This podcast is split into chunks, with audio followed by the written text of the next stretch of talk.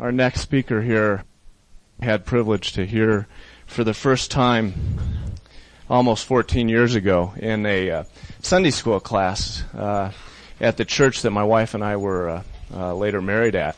And uh, the class was a uh, Mr. and Mrs. class. Um, I was hardly a, a Mr. and she was not yet a Mrs. And Bob Foster is a, as Dale described him, as a is a giant. Um, we all have role models in our life, and he certainly uh, certainly has been one in mine. Um, an encouragement. Uh, you won't walk away from here tonight the same person. I guarantee it. Um, Bob and and Marion, uh, his wife, just celebrated their 50th wedding anniversary. So, uh, Bob, why don't you come on up and, and share with us?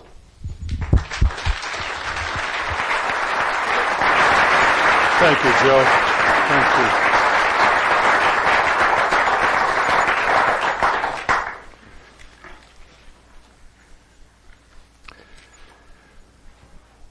Looking at Dream Valley here, which is what the Jewish owner from Denver calls his piece of property that we lease up north of here, about five miles. Uh, sitting over there listening to that lovely testimony of the grace of God and uh, realizing that just around the curve of the valley here are some buildings and an open spot and each September a group of us take a three or four day pack trip and that's where we end up. And uh, we're looking west. That's Buffalo Peak, which you see over here north and west of us from the valley here. And this particular night,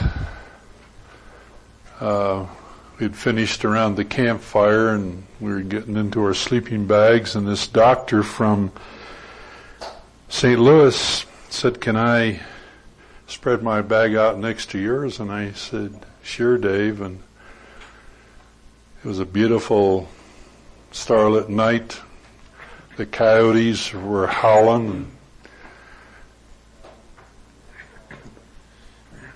He said, you going to go to sleep right away? And I said, no, Dave, you want to talk? And he said, yeah. He said, after what some of these fellows said around the campfire, I realize that I'm not a Christian. How does a fellow at my age get to know who this Jesus Christ is personally. So we chatted a few minutes about the plan of salvation. And I said, all you have to do is just talk to God and tell Him what you are, who He is, and what you'd like to have Him do in your life.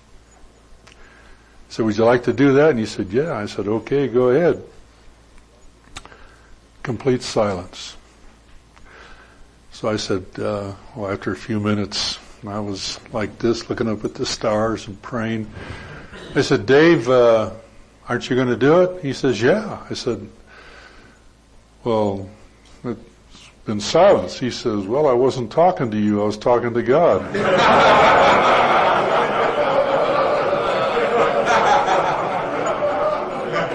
I said, well, why don't you verbalize it? Say it out loud. And I said, that way I can sort of second the motion. He said, well, I've never prayed aloud in front of anybody. And I said, well, just pretend I'm not here. You just talk to God. And uh, he said, well, that's what I've been doing. He said, I started back when I was a kid and I was just telling God all about my sins. I said, Dave, the sun will come up in the morning and you will still be talking about your sins. I said, you can't confess them all, just acknowledge you're a sinner.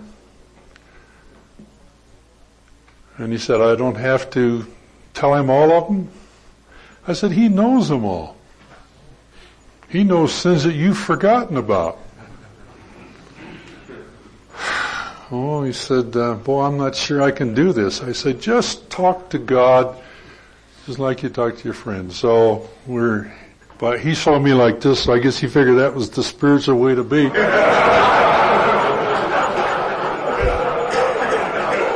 And uh, so he, and this was his prayer. Dear God, please get off my back and come down into my heart.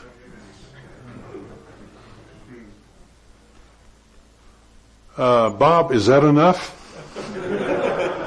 I said, yeah, that said it. And I remind him of the thief on the cross, you know. Just remember me in paradise. Isn't that neat? That's what you did, huh? The hound dog of heaven is the Holy Spirit. And uh, he just keeps after us, keeps after us, and till we submit to him. And that's the thrilling story that why for 34 years we've been here at the ranch. And I'm sure like many of you fellows, you feel like being a maverick, huh? These two characters over here constantly have to push them back into the herd. Uh, they don't want to be a part of it. They're loners. want to do their own thing, go their own way, get up there into the aspen. And uh, we're so grateful that God has given us this beautiful valley. Forgive me for dropping a name, but when Mr. Walt Disney was here, he said to me, uh, Foster, he said, what you need here, I'd, I'd ask him the question, if you had this place, what would you do with it? And he said, well, you've done too damn much already. You're going to erase that. And, uh,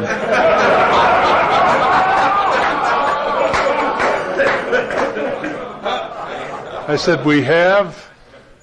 And he said, yes. He said, because already when people drive in here, he said, there is therapy just in nature. And he said, already their hearts are prepared. As far as I know, Mr. Disney was not a believer. Um, he believed that man basically was good with his Christian science philosophy, and his wife was a Mormon and that was the culmination of his funeral three months later. But we're so grateful that the heavens declare the glory of God, huh? The earth showeth his handiwork. Day unto day uttereth speech. Night unto night showeth his knowledge. And whether it be a Dave, they're on a pack trip up in the valley here, or the traveling public across America. We're just privileged to be in this kind of a situation. Uh, I'd like to have all you fellows who have come from the Cleveland area, the contingent from Ohio, would you stand? I'd, lo- I'd love to see where you are. Just if you're, oh, you're all together. Oh, what are you doing over there?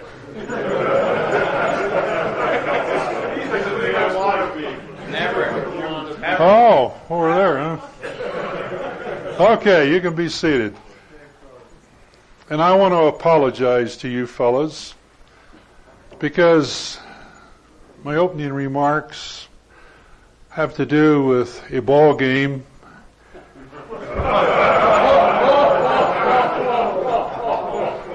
Graciously, in this part of the country called the Drive. Cleveland had the game in their back pocket. Elway and the boys were back 97, 98 yards from a touchdown and, and the dogs were howling. Boy, they were baying. They had Denver right where they wanted. Except in the huddle, there on the two or three yard line, facing just a, what, less than two minutes to go, down to just tie the game. One of the guys in the huddle says, let's go guys. We got them right where we want them. 98 yards away. You guys remember that game, don't you? and I simply repeat it so you don't forget it. Uh, the sign of a good teacher is repetition, and uh,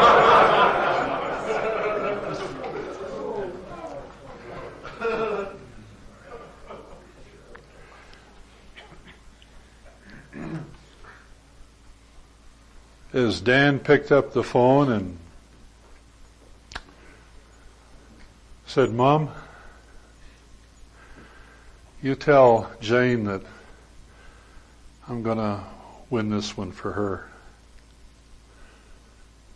And before Dan Jansen in 1986 could go out to the Olympics in Calgary, Jane went into eternity. And you remember how on the first curve he slipped and went right into the fencing. This was the second time. Started out at 18 years of age, supposed to be the world's fastest speed skater. Failed in the Olympics. Sarajevo. Another chance.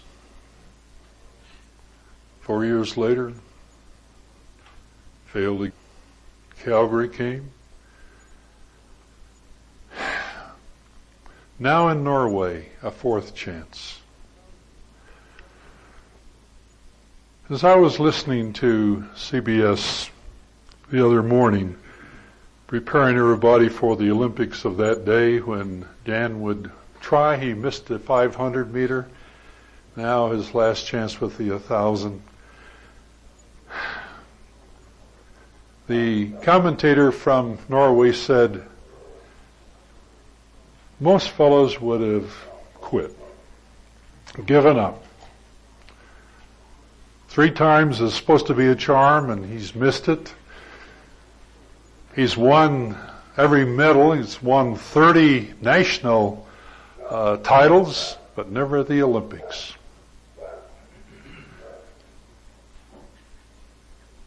But in his heart, he feels he's going to keep pressing, pressing till he wins. He's going to reach for the gold. And that was pretty much the end of the comments about Dan Jansen. And of course, you know, here a couple of days ago, why he did win the thousand and set a new world record in doing it. His first Olympic medal. And I want to tell you fellows tonight, the older you get, it doesn't get easier. You look back over your life and think, at some point, you know, you've got a lot of victories and a lot of things that have gone your way and it must smooth out and just sort of head for home the downhill grade.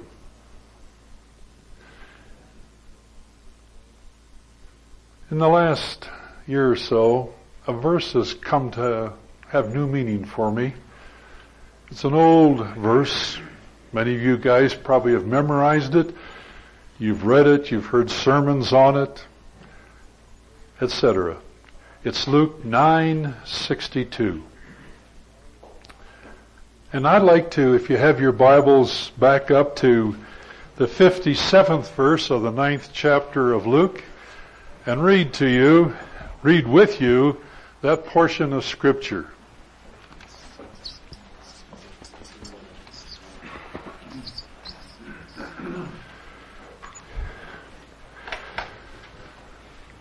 Follow along, I'm reading in the authorized version. And we'll back up a little later on and get the setting for what Jesus had to say to three young fellows that wanted to be a part of his team.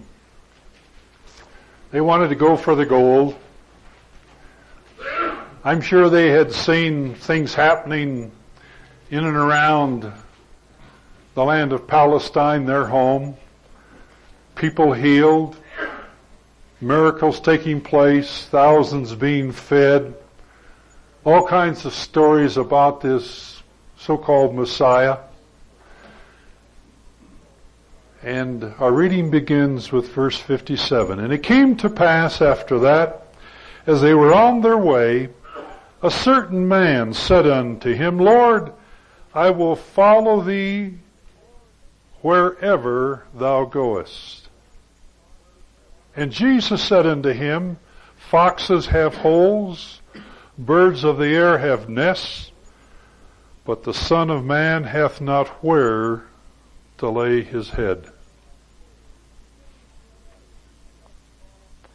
And he said unto another, Follow me. But he said, Lord, permit me first to go and bury my father. And Jesus said unto him, Let the dead bury their dead, but go thou and preach the kingdom of God. And another also said, Lord, I'll follow thee, but let me first go bid them farewell who are at home in my house. And Jesus said unto him, No man, having put his hand to the plow and looking back, is fit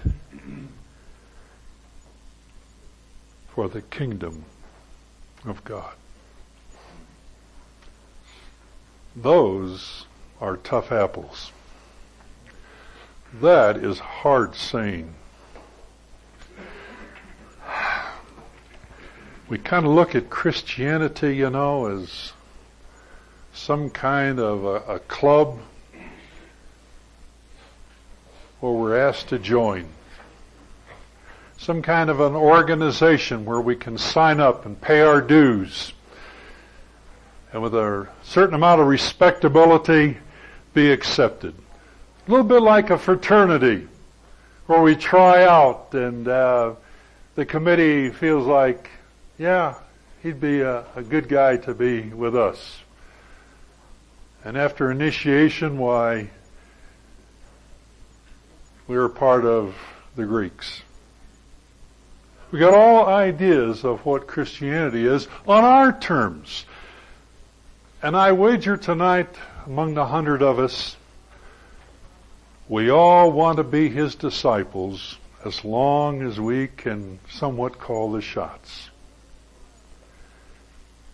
Within certain parameters. Lord, I want to follow you. I want to be called a Christian, a Christ one. I want to be known as one who's put their trust in you. But Lord, there's certain, you know, part of my life. And Jesus said unto him, No man.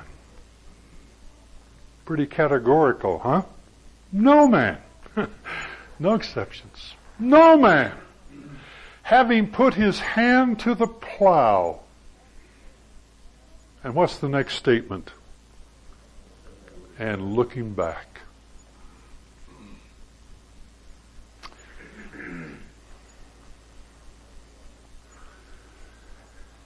That's why, as you get older, boy, it's easy to look in the rear view mirror. To look back. For the good old days. For what it used to be. For the walk I used to have. For the relationship there used to be.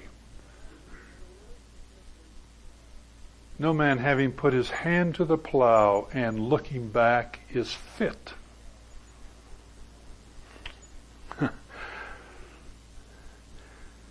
Distracted.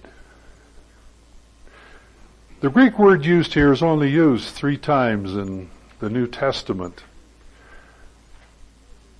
And it, it doesn't have so much the idea of being useless or worthless as it has to the idea of not being suited for the task.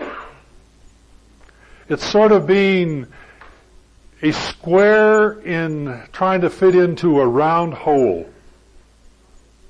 That if you have once put your hand to the plow and looking back, you just don't fit.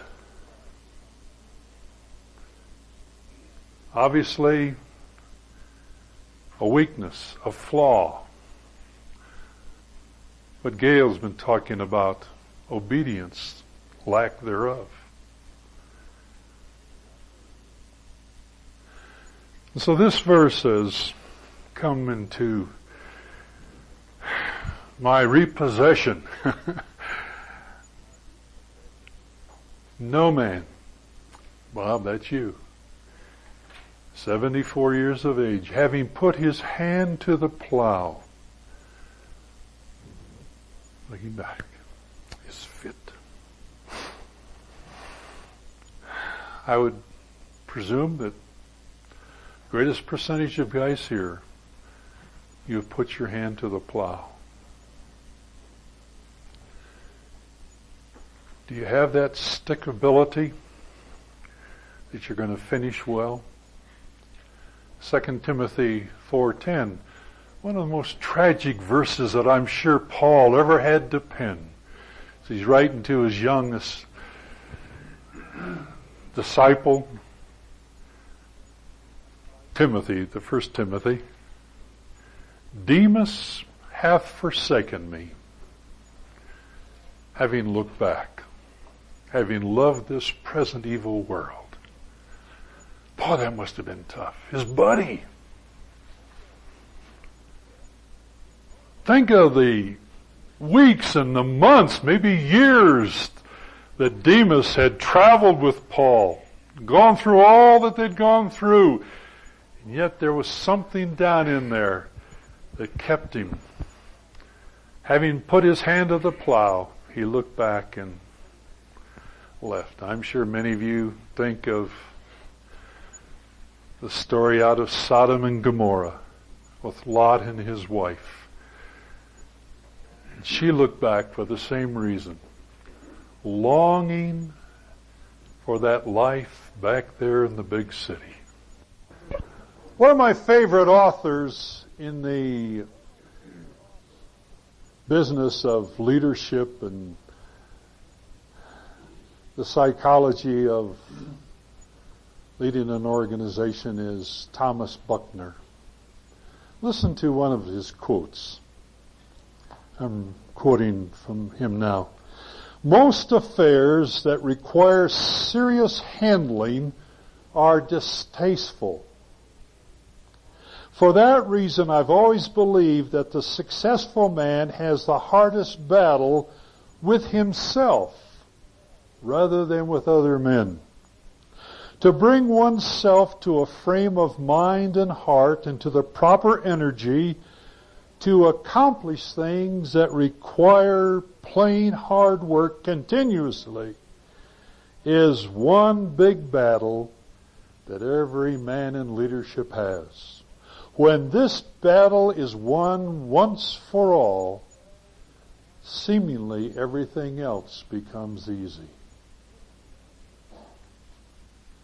What he's saying is, if you put your hand to the plow,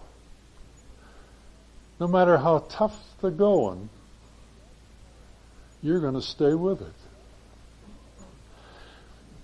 Dad was in personnel work and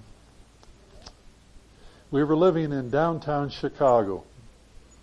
Well, we'd moved to the, excuse me, Dad was working in downtown. I was, we were living on the North Shore and I was getting ready to go to Senn High School. Had enough problems of his own. It would be good to get him onto a farm. Folks had a summer home up in uh, Lake Ripley, Wisconsin, little town there called Cambridge. In the local Presbyterian church there, my folks had become acquainted with a German family, Phil and Agnes Walworth. They had a farm. And Dad just mentioned to Phil, I've got a young teenager and if you ever need a free hand, thanks Dad, um, why, we'd like to see him spend a summer on the farm. So the next summer, I was on the farm with this German family. The mother was still living, the older grandmother. She'd come right from Germany, spoke very little English. And, uh, real Germans. Uh, realized this is a good many years ago, and tractors were just coming in. But uh, Phil had two team of horses, and uh, Danny and Daisy were the team that he let me learn on. Big Belgians. We had 60 milk cows, most of them Holsteins, a few Guernseys, just uh, add to the butterfat content of the milk, and he would not use machines. That would ruin the tits and the udder, and so we milked them all by hand. Here was this young kid out of Chicago, after a full day milking, helping to milk 60 cows. But the toughest one of all, and my delight, was when he took me out to the end of the summer. Field was a big oak tree, right in the middle, and uh, the plow he'd put down into the ground, and he had taken the reins and he'd wrapped them around my waist, and he said, "Now, Bobby." Just head for that oak tree. Just keep your eye on that oak tree. That is the center of the field. Just head right for it. And uh, I had my hand and I had rein in this hand and rein in this hand on the handles. And before I knew it, why, he had swatted Danny on the rump and those big old Belgians leaned into that thing, and that plow began to turn the dirt. Man, was that exciting for a city kid. And there was that oak tree. And we got down probably about 20 yards down into the field, and it was probably a little longer than a football field, so let's say 120 yards. We were right about there. And uh, I said, Phil, how am I doing? No answer. I said, Phil, am I doing it right? And those horses just pulling as if they knew where that oak tree was. No answer. So I looked around. And Phil wasn't there. And I was walking. The next thing I knew, why, as I had looked around, I had pulled just by looking so Danny and Daisy were heading over toward the corner of the field. And of course the plow came out of the ground, and by this time, we are over here. And I had no idea how to get back in it again. Well, Phil had gone to take a leak over by a tree.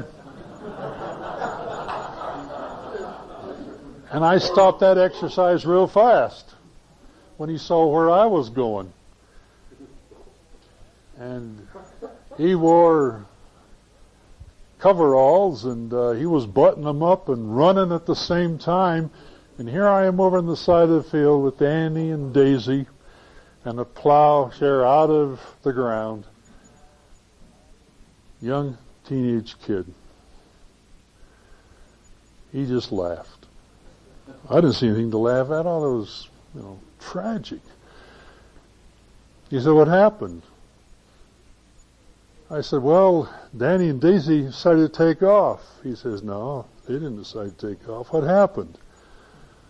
Well, I think we must have hit a rock or something and it threw the plow out.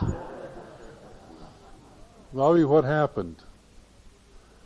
Boy, that was tough to say. Uh, Mr. Walworth, I was looking for you. He didn't quote this verse to me. But it's what happened, huh?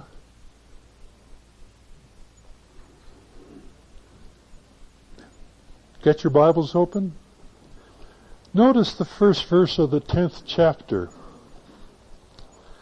After these things, after this situation with these men, the Lord appointed other seventy also, and sent them two by two before his face into every city and place where he himself would go.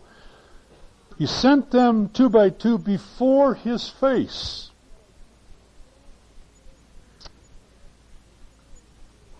He wasn't going to ask them to go someplace where he wouldn't go.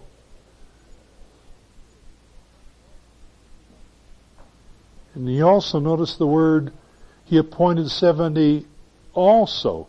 So let's go back to the first verse of the ninth chapter. Luke 9 1. Then he called his twelve disciples together and gave them power and authority over all demons to cure diseases. And he sent them to preach the kingdom of God and to heal the sick. And he said unto them, Take nothing for your journey, neither staff, nor bag, nor bread, nor money, neither have two coats apiece, and so forth. You see, in 9-1, he sends his 12 out. In 10-1, he sends the 70 out. And in between those two, he gives implicit instructions of what it's going to mean if you want to be one of my men. And he concludes it, if you decide I want to put my hand to the plow, okay buddy, but there'll be no looking back. You have to decide. You are a volunteer. You're not conscripted. You don't have to. But if you decide you're going to do it, do it.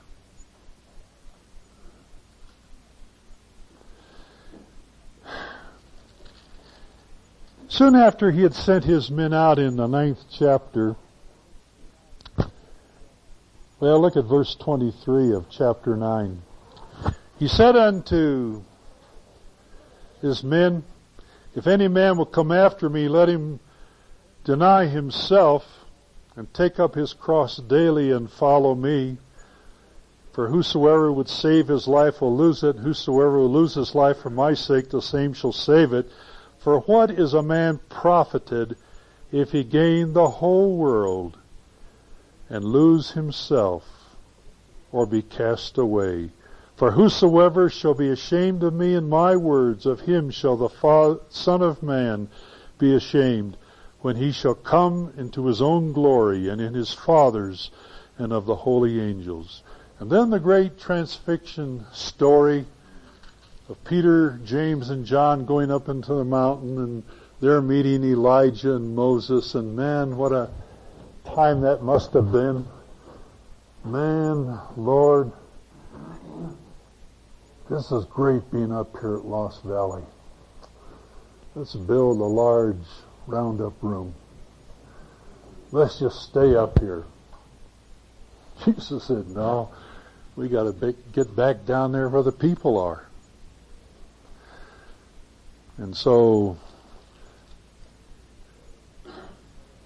Verse 37, It came to pass on the next day when they were come down from the mountain, many people met him. And behold, a man of the company cried out, saying, Master, I beseech thee, look upon my son, he's my only son. A spirit takes him, and he suddenly cries out, and it tears him, so he foameth again, and bruising him, hardly departing, barely departing from him. And I uh, besought thy disciples to cast him out, and they could not. And Jesus answering, O faithless and perverse generation, how long shall I be with you and bear with you? Bring your son to me. And as he was coming, the demon threw him down and tore him.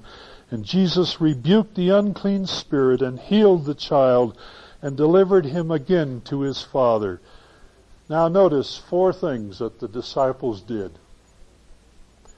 Number one, in verse 43, they were astonished at the mighty power of God, and they marveled every one at all things that Jesus did. He said unto his disciples,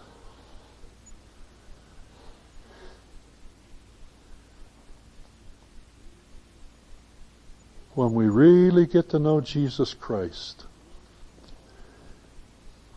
in the power of His resurrection, and in the fellowship of His suffering, which we'll have the privilege to do in just a little while in communion.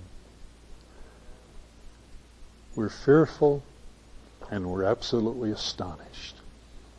When you get to know Jesus, the one you say, I want to be his man, then you see what he can do when we're powerless. But then notice, he says to them in verse 44, let these sayings sink down into years, for the Son of Man shall be delivered into the hands of men. But they understood not. And it was hidden from them that they perceived it not, and they feared to ask him of that saying. He tries to explain to us what he's doing, and because of our eyes being darkened and we just haven't spent enough time with him, we don't believe. The third thing, verse 46. And there arose a reasoning among them, which of them should be the greatest of all the things to come up at that time. Jesus had just done this miracle. They just come down, Peter, James, and John from the Mount of Transfiguration. Now they begin to discuss among themselves, argue, dispute, who's going to be the greatest? And Jesus, perceiving the thought of their heart, took a child and set him by him and said unto them, Whosoever shall receive this child in my name receiveth me, and whosoever shall receive me receiveth him that sent me. For he that is least among you all, the same shall be great. Proud and argumentative.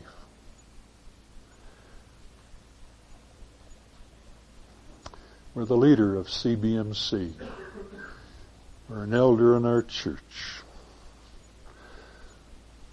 We've led so many guys to the Lord like notches on our gun. We're a discipler. We're a discipler of disciplers. Down to the third and fourth, you know, in that sense, wow, is God using me?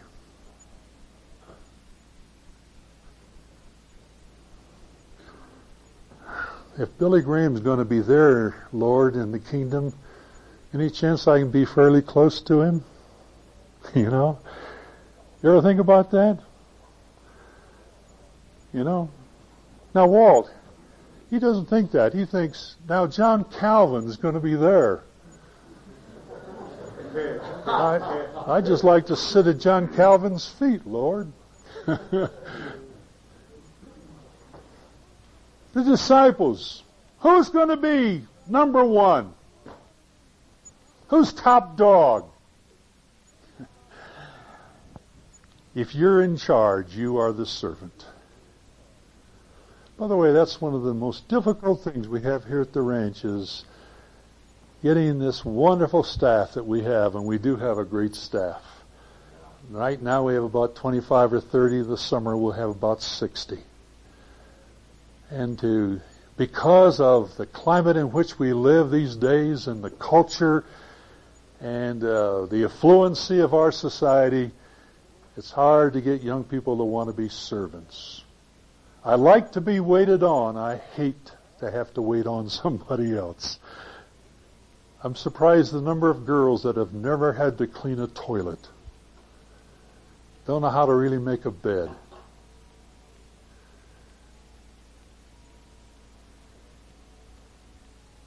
How to scoop manure.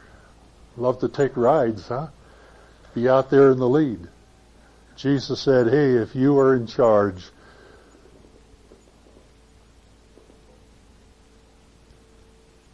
then you will be the servant.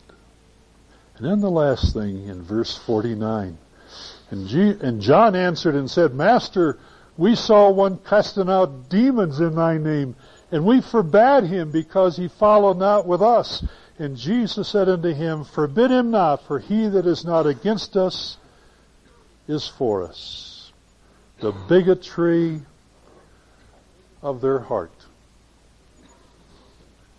And then he goes on, It came to pass when the time was come that he should be received up, he steadfastly set his face to go to Jerusalem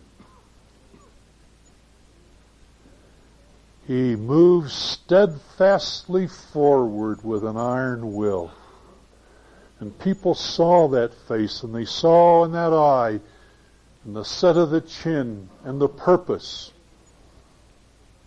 Here was a man who would not be deterred, who would not be sidetracked.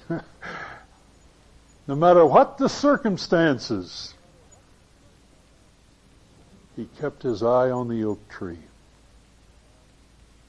No man having put his hand to the plow and looking back is fit for the kingdom of God. He steadfastly set his face. He left behind him his loved ones in Galilee. He left behind him the applause of all of Palestine. He set aside the love and warmth of the home at Bethany with Mary and Martha and Lazarus. He had a job to do. And in singleness of purpose, he headed for it. You see, that's what communion is all about. He shed his blood, the just for the unjust, that he might bring us to God. The Lamb of God that was slain from the foundation of the earth. Long before there was man, God the Father, God the Son, and God the Holy Spirit planned our eternal redemption. And the Son was to be that Lamb, was to shed His blood, was to give His life, was to be buried. Third day, come forth into life. And He set His face. And the disciple is no greater than his master. And Jesus said unto this man, No man having put his hand to the plow and looked back is fit. Where are you coming from tonight?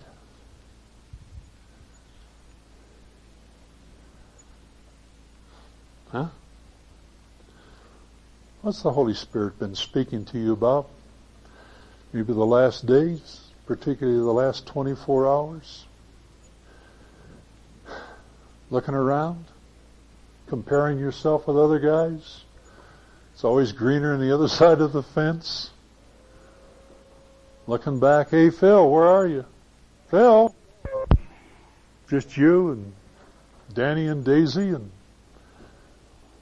some birds back there picking up the worms that, from the new turned earth.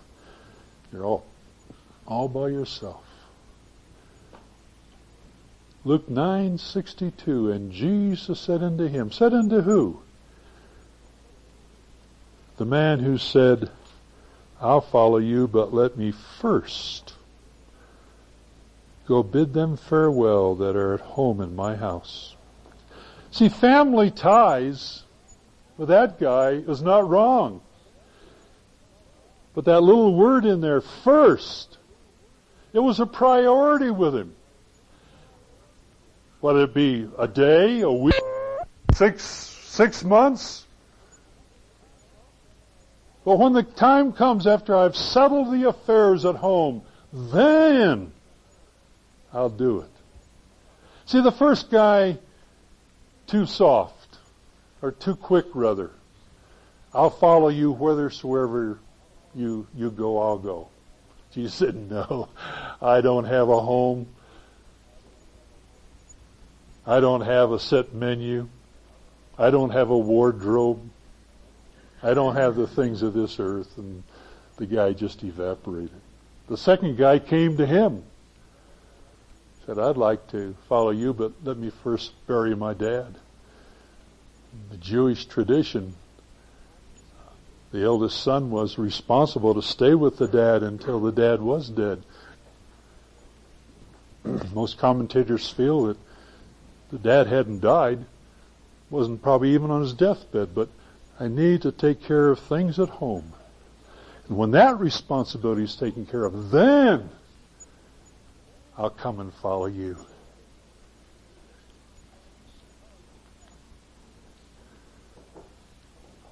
Too fast. Too soft. Too loose. And then he says, Bob, no man having put his hand to the plow and looking back is fit for the kingdom of God. I told you about David praying, Lord, get off my back and come down into my heart. A fellow from Fort Wayne, Indiana was here that week by the name of Dave Norton. And Dave had just accepted the Lord a year or so before here at the range. And St. Louis and Fort Wayne are not all that far apart, and so Dave said, I, I'd like to get some time. And so for the next year, the two Daves got together. And then Dave Norton called me and said, Bob, I can't get a hold of Dr. Dave. He doesn't answer my call and he just seems to not want to be in touch. So I called him in St. Louis, the doctor, and I caught him at home. And I said, I'm going to be in St. Louis visiting with some friends, the Billings, and she'll like to see, oh man, Bob, love to see you. And so when Marion and I were there in St. Louis, we went out on the west side of the city Chesterfield, where Dr. Dave was living. And there's nothing wrong in having an impressive home. There's nothing wrong with having a four car garage. But I had an uneasy feeling as I parked way back on the landing strip and walked probably 20 yards or so up towards the house. And uh, his wife came out and said he isn't back, he isn't home from the hospital yet, or the office. Come on in. We knew her. Went in and she said, by the way, you might like to see uh, Dave's hobby. I said, uh, does he have a hobby besides medicine? He said, oh, he said, yeah. She said, uh, I'm in second, third, fourth place beside this hobby. And uh, rather than opening one of the doors, we went into the house and then through a door into the garage.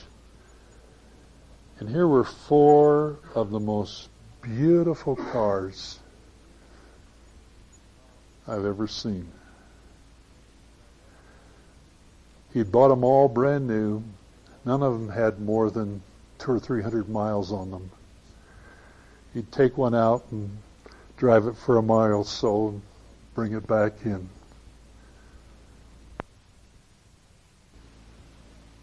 We went, oh, I was just so thrilled to see all these. We got inside and we sat down. She made us some coffee and late afternoon and she said, Bob, before Dave gets here, I think you should know that what you just saw in the garage is not only his first love, it's his only love. He stays in medicine simply to be able to do that. And he said, these are just four. He has a warehouse someplace else with others. And she said, those cars are now between me and Dave and He has driven them between us and between our children.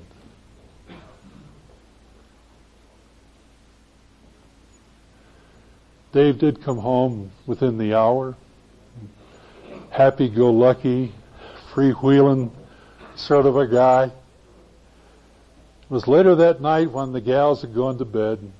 We'd watched the news that night. I said, Dave, I said, uh, tell me about how things are going. Oh, going great, Bob. I said, no, come on. Let down the defense. How are things really going? You know, that's tough, isn't it? it's tough to let down the defense. We want guys to think, yeah, everything is Jake. So I started in. I said, how are things between you and Nancy? Why'd you bring that up? She been talking to you? No, I'm just, that's, you know, always a concern. Things between Mary and I is one of the first places. Well, he said, I must well be honest with you.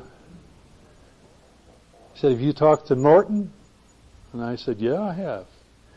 He said, what did he say? And he said, well, he hasn't been able to get a hold of you. Yeah, he said, I just haven't wanted to face him. He said, uh, Bob, he said, you know, that night there when I prayed to God, I meant it. But as time has gone along, I realize that the issues are pretty tough. And I am not sure I want to pay the price. Right now, there are other things. And I'll have to be honest with you, Bob. There's another woman. Said, does Nancy know? No, but I think she guesses.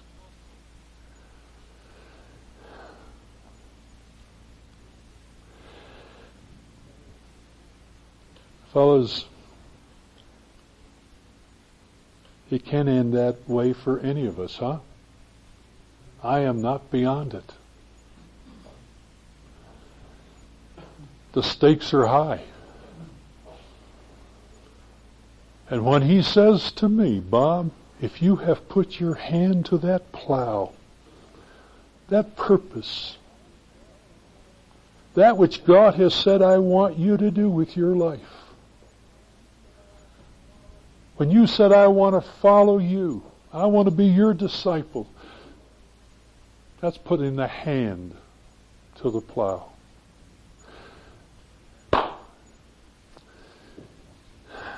Everything else becomes secondary, as important as it is, huh? And it is important. But what is top priority? And that's why I'm so thrilled tonight that we're going to have the privilege of remembering the Lord's death till He comes. And as we partake tonight, and you have put your hand to the plow, let the Holy Spirit speak to you Maybe like one of these fellows. Lord, I want to follow you after a tremendous weekend like this. but then the excuses begin to pop in. But, well, I will, you know, let's be honest with God. Search me, O God, and know my heart. Try me and know my thoughts. See if there be any, any wicked way in me.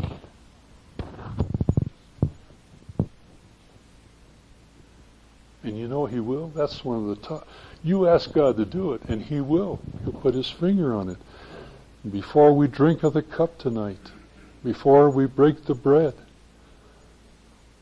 let's make sure that everything is right between myself and my Savior.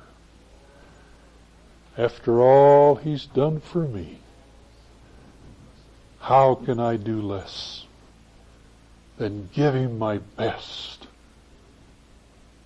and live for Him completely after all He's done for me? I press toward the mark for the prize of the high calling of God in Christ Jesus. Our Father in heaven, burn Luke 9:62 into our hearts. As you say, Bob, Tom, Bill,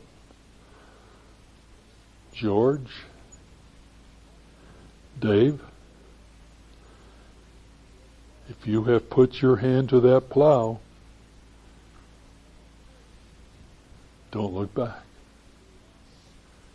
I'll be there with you. Keep your eye on the goal. Keep your eye on Jesus Christ. Keep your eye on the objective. Bob, reestablish your priorities tonight. I went to the cross for you. What are you going to do for me? Only one life. Twill soon be past, Bob.